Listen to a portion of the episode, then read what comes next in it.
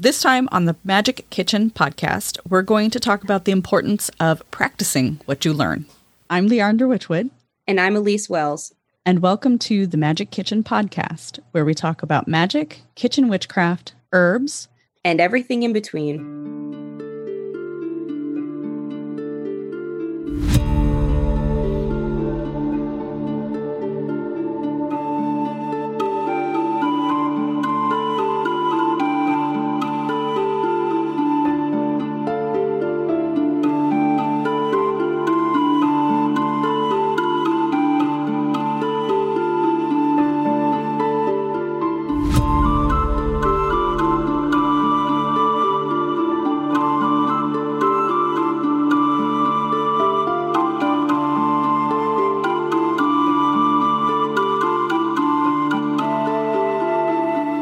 Last time on the Magick Kitchen podcast, we discussed the importance of educating yourself.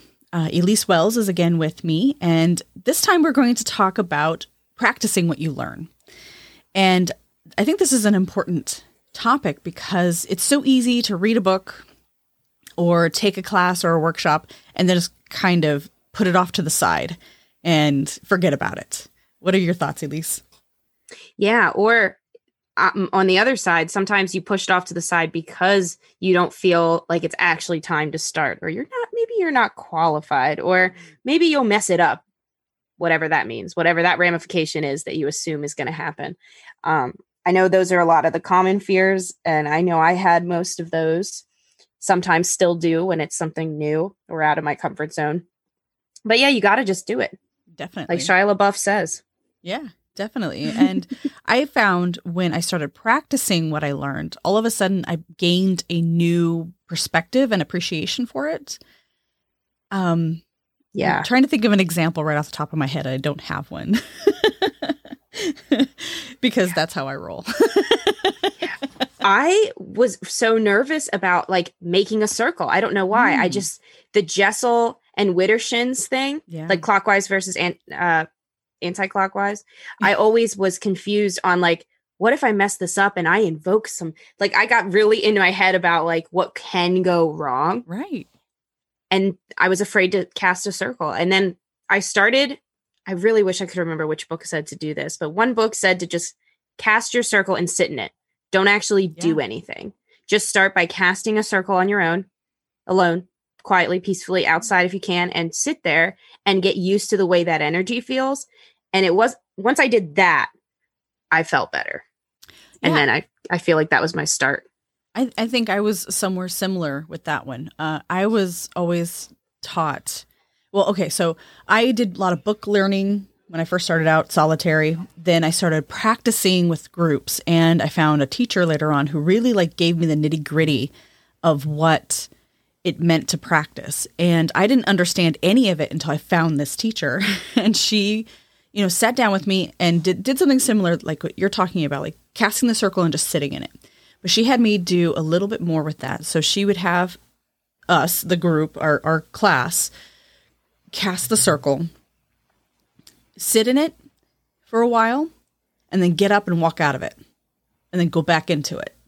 Mm. And then she would have us walk the perimeter of it, inside and outside. So she would have us literally sense and feel the entirety of the circle so that we could understand that there is a barrier there. You're creating an energetic barrier. So that barrier is either containing, concealing, or protecting. And so she would have us do different types of circles. So not just cast any old circle like she she would have us cast a protective circle. Okay, now cast a circle that's intended for magical workings, that's going to contain the energy and then later release it. And that's when I discovered that when you cast a circle, there's temperature differences. There's energy differences. Like maybe my ears would ring in a certain circle, but when I stepped out of it, my ears weren't ringing anymore. That sort of thing. And you don't get that from a book. yeah. Yeah, that's really awesome. I feel like casting circles is something too. Like I've seen in some books, they're like, oh, it's optional. Mm. Maybe you don't call it casting a circle, but you have to prepare a sacred space. Yeah. I think that that's the first practice anyone should begin with. Like, yeah. you don't need anything to do it. You don't need to have an athame or a broom or a wand or incense even honestly you really can just go in bare bones Yeah, you can, and and yeah, you don't have to have a circle. Uh, if I know, in it, traditionally the circle idea is a Wiccan practice. It's a hermetic practice. It's it's one of those practices that comes from old magic or uh, more higher magic, I guess. But it's become more of a, an everyday practice, so it's not considered so much of a high magic practice anymore. But Yeah. there are plenty of witches out there who don't believe in casting circles or it's just not their part of their practice. Their sacred space is wherever the heck they are. So really they become that magical barrier. They become the field around them becomes their own magical circle. It's just not necessarily called that. And th- discovering those little nuances, those little tiny differences of energy and and practice and thought formation, it makes a huge difference when you get down into it. Yeah. um, when you have the inclination to do something magical, sometimes we don't know how to go about it. Maybe we don't even have a goal in mind, but we just want to do something to connect with mm-hmm. deity or with the other side or with our inner child. And by starting there with meditation or grounding and or making a circle, casting a circle, cleansing a sacred space, whatever you call it, I think that's that's almost like when you're thirsty, go for water instead of soda, or Yeah. when you're hungry, like drink water first and see if you're actually hungry. Like, you know, sometimes there's those tips that we give each other in the real world. Yeah. I think that should be the witch or pagan version of that. Like, have you cleansed your space? Have you grounded? like, and then look for what you need to do. Like, Yeah. start there always, and then add to it scaffold on top as you move into your craft Yeah, I if agree. you're just starting out. And I and I think it's easy for us to forget that there there is no one and only way to do anything. This isn't a be all end all. It's not, Mm-hmm. you know, Elyse and I practice very differently from one another. Yeah. And it doesn't sound like it, but yeah, we do.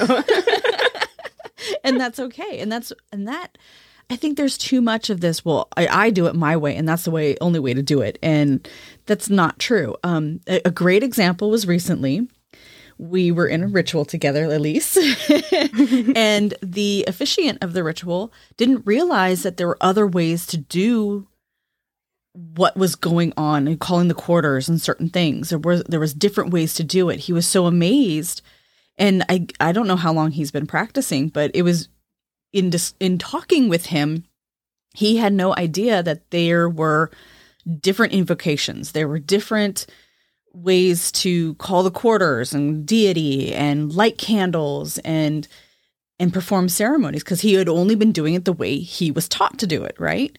So when we practice what we learn, and even if it's something we learn that is outside of our scope of our tradition or um, what we're taught by our priestesses and, and priests, or maybe even what we're taught by our family, there when we read something and they give us a new perspective, go try it. And not just, you know, oh, I'm going to try mm-hmm. it once and see how it goes. Like, give it a good 30 day try. And that was something that I try to do every single time. And it was, again, taught to me way back when, when I was exploring this path is, and I'm still exploring this path. You don't stop. You don't Yep, ever stop exploring. And they, you'll find that there's so many different practices out there that maybe you had a misunderstanding about, but once you can actually dig into it and do it, then there's something that unveils itself and becomes unique to your perspective.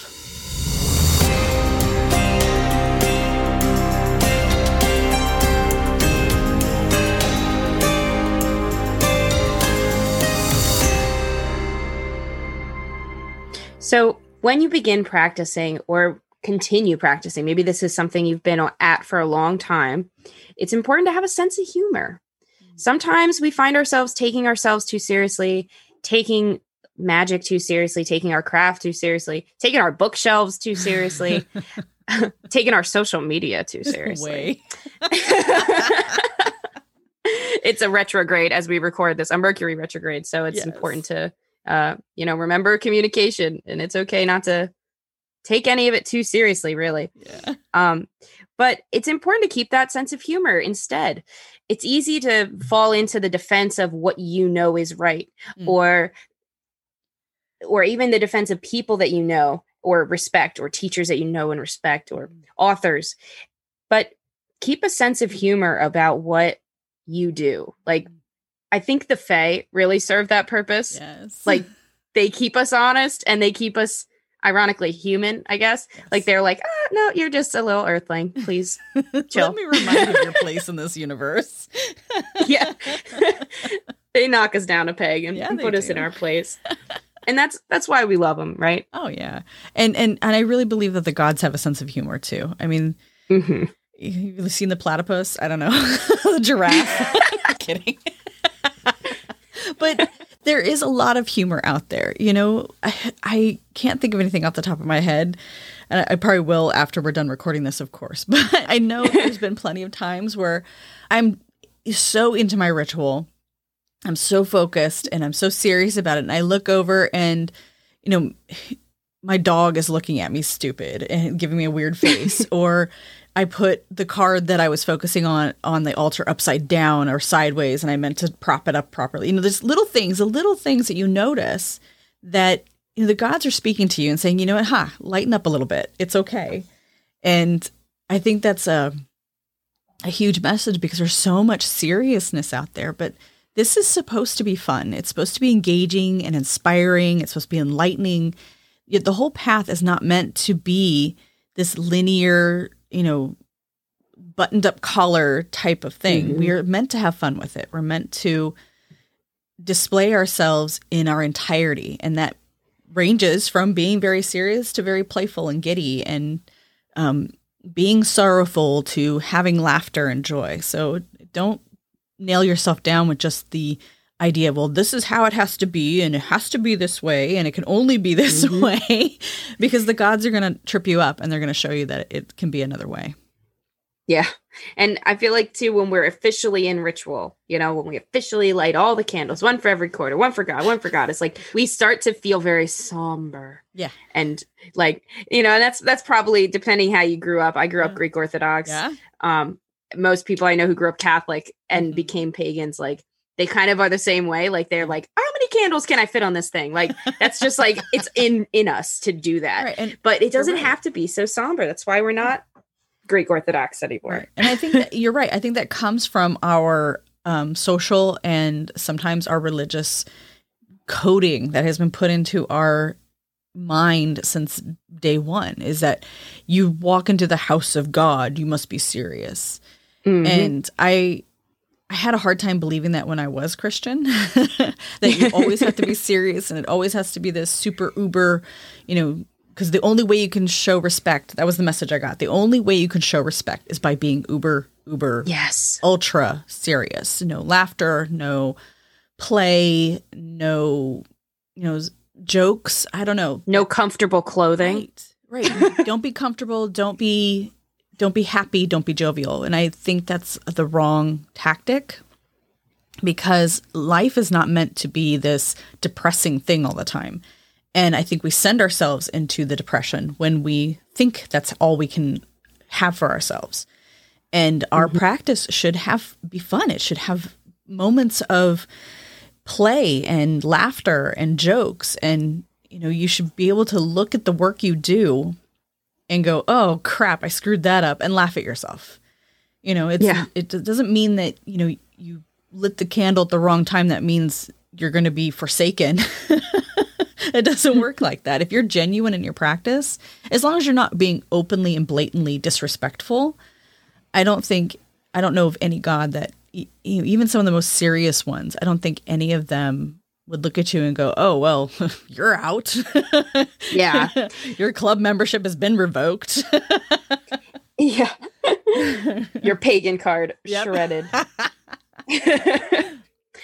I I couldn't agree more. I had an experience and I wish I wish I could remember more fully like what happened, but I was just like there's I think when you do ritual a long time, it's like you almost get into the like the cadence of saying it more than like remembering what you're saying. So like especially calling the quarters because you do those eight times by the end of each ritual. Yeah. Like I know that I I have had moments where I just am kind of going through the motions with it, not even intentionally, but like, you know, like in meditation, when thoughts creep in there, you're supposed to just let them pass through. Sometimes I don't do that and I'll let my voice keep talking. Mm-hmm. And one time, and I think I'm pretty sure it was Hecate, just because I was burning her incense, and that's I, I, was I was just calling on the goddess, like, and it was right at the beginning of the ritual, so I didn't actually get to invoke anyone too specific yet at this point. But as I'm talking, like I literally, as I was saying, like one of the quarters, I switched the words around, and I really wish I could remember how, but I it was so like uh stream of consciousness that I didn't I just realized I had done it. And then I looked at my candles and I just felt this like like energy was kind of laughing at me. Like whoever was around me was like, "Hey, back to center. What are you doing?" like that's what it felt like. Like it literally felt like somebody was like, "You done? Okay, let's get started." it was very like sassy. Yeah. Like that teacher we all Absolutely. had one time.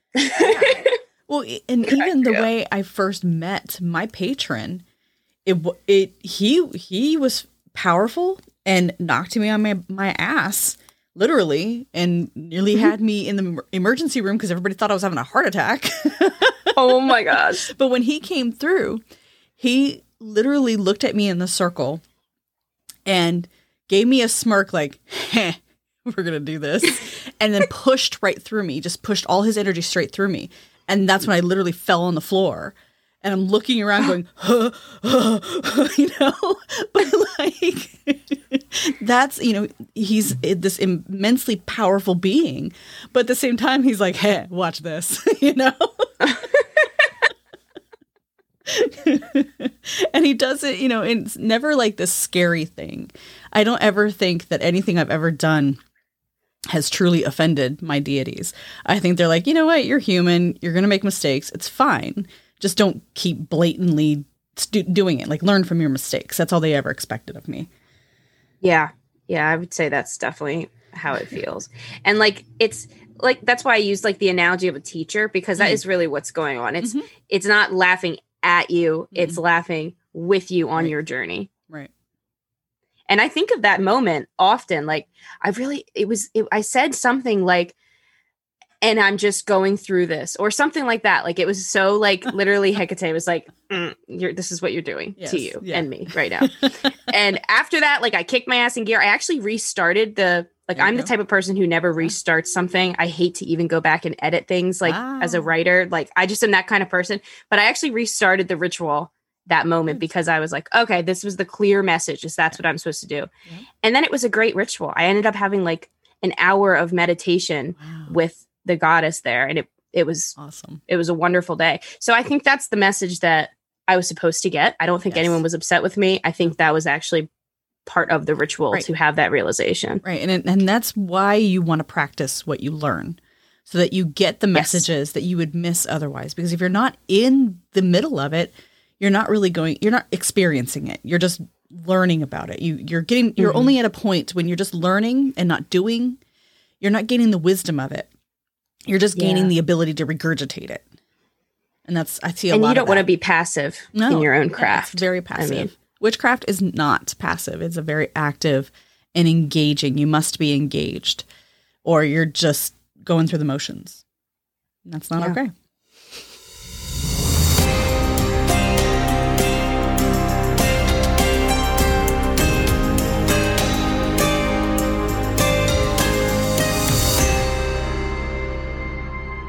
So, this episode obviously is going to be very short. So, we're going to wrap it up and just talk a little bit about what it means again to practice.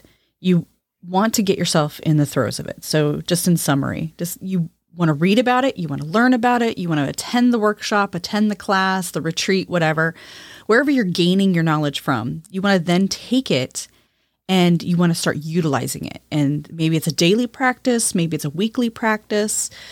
And I think the the importance there is practice. What are your thoughts, mm-hmm. Elyse?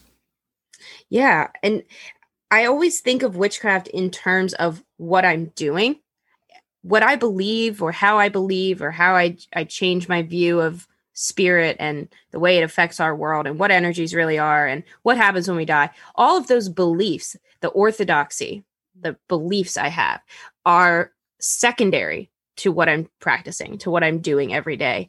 And I will give the credit to Thorn Mooney. After I read that, I read a book. I noticed some conversation on this, but she talks about the difference between orthodoxic religions, like Christianity is orthodoxic, Islam is orthodoxic, Judaism is orthodoxic. It's what you believe is what matters. The belief in Christianity in Jesus is what unites Christians, for example. Yes. But for witches, what unites us is what we do. It's being active. It's being politically engaged. It's recognizing our shared history as an oppressed people. It's recognizing that we have power within us to manifest change. It's not, it doesn't matter who my patron is, and I can only have other pagan friends who have the same patron. Like it doesn't come up. In fact, I don't, I don't know who your patron is. I don't know who many of my friends' patrons right. are because that's a very personal thing. It's up to them to share that. Yeah. So, as an orthopraxic religion or path or belief system, whatever you want to call your craft. Yeah. Witchcraft is about doing. So whether that's starting your first circle tonight, cleansing your first space, going to that book that you had read and you skipped over the meditations because you thought, oh, I'll go back to those. Actually, go back to them yeah. and do it. Just get started. Yeah, absolutely. And I'm guilty of that. I, I think all of us are. Like, you read the meditation, you're like, oh, I can do that mm-hmm. later. Uh, but the key part of practicing is going back and actually doing it. And you know i will i will walk my talk and when we get off of here from recording i am going to go back through some of my classes that i've been neglecting. Me too. Let's make a pact. I'm going to yes. do that too. I'm going to meditate today and actually use one from the books. Awesome. Because i've done that. Definitely. Let's do it. All right Thank you for joining me in this episode. Please visit my website, leandrawitchwood.com, to sign up for my newsletter and stay up to date on new episodes, articles, and more. Blessed be.